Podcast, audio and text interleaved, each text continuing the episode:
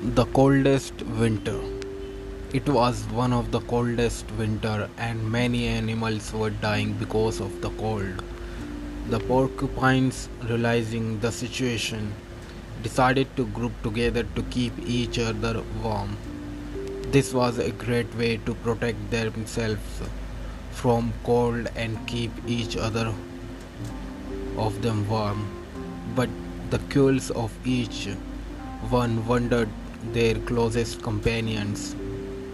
After a while, they decided to distance themselves, but they too began to die due to cold. So they had to make a choice either accept the quills of their companions or choose death. Wisely, they decided to go back to being together.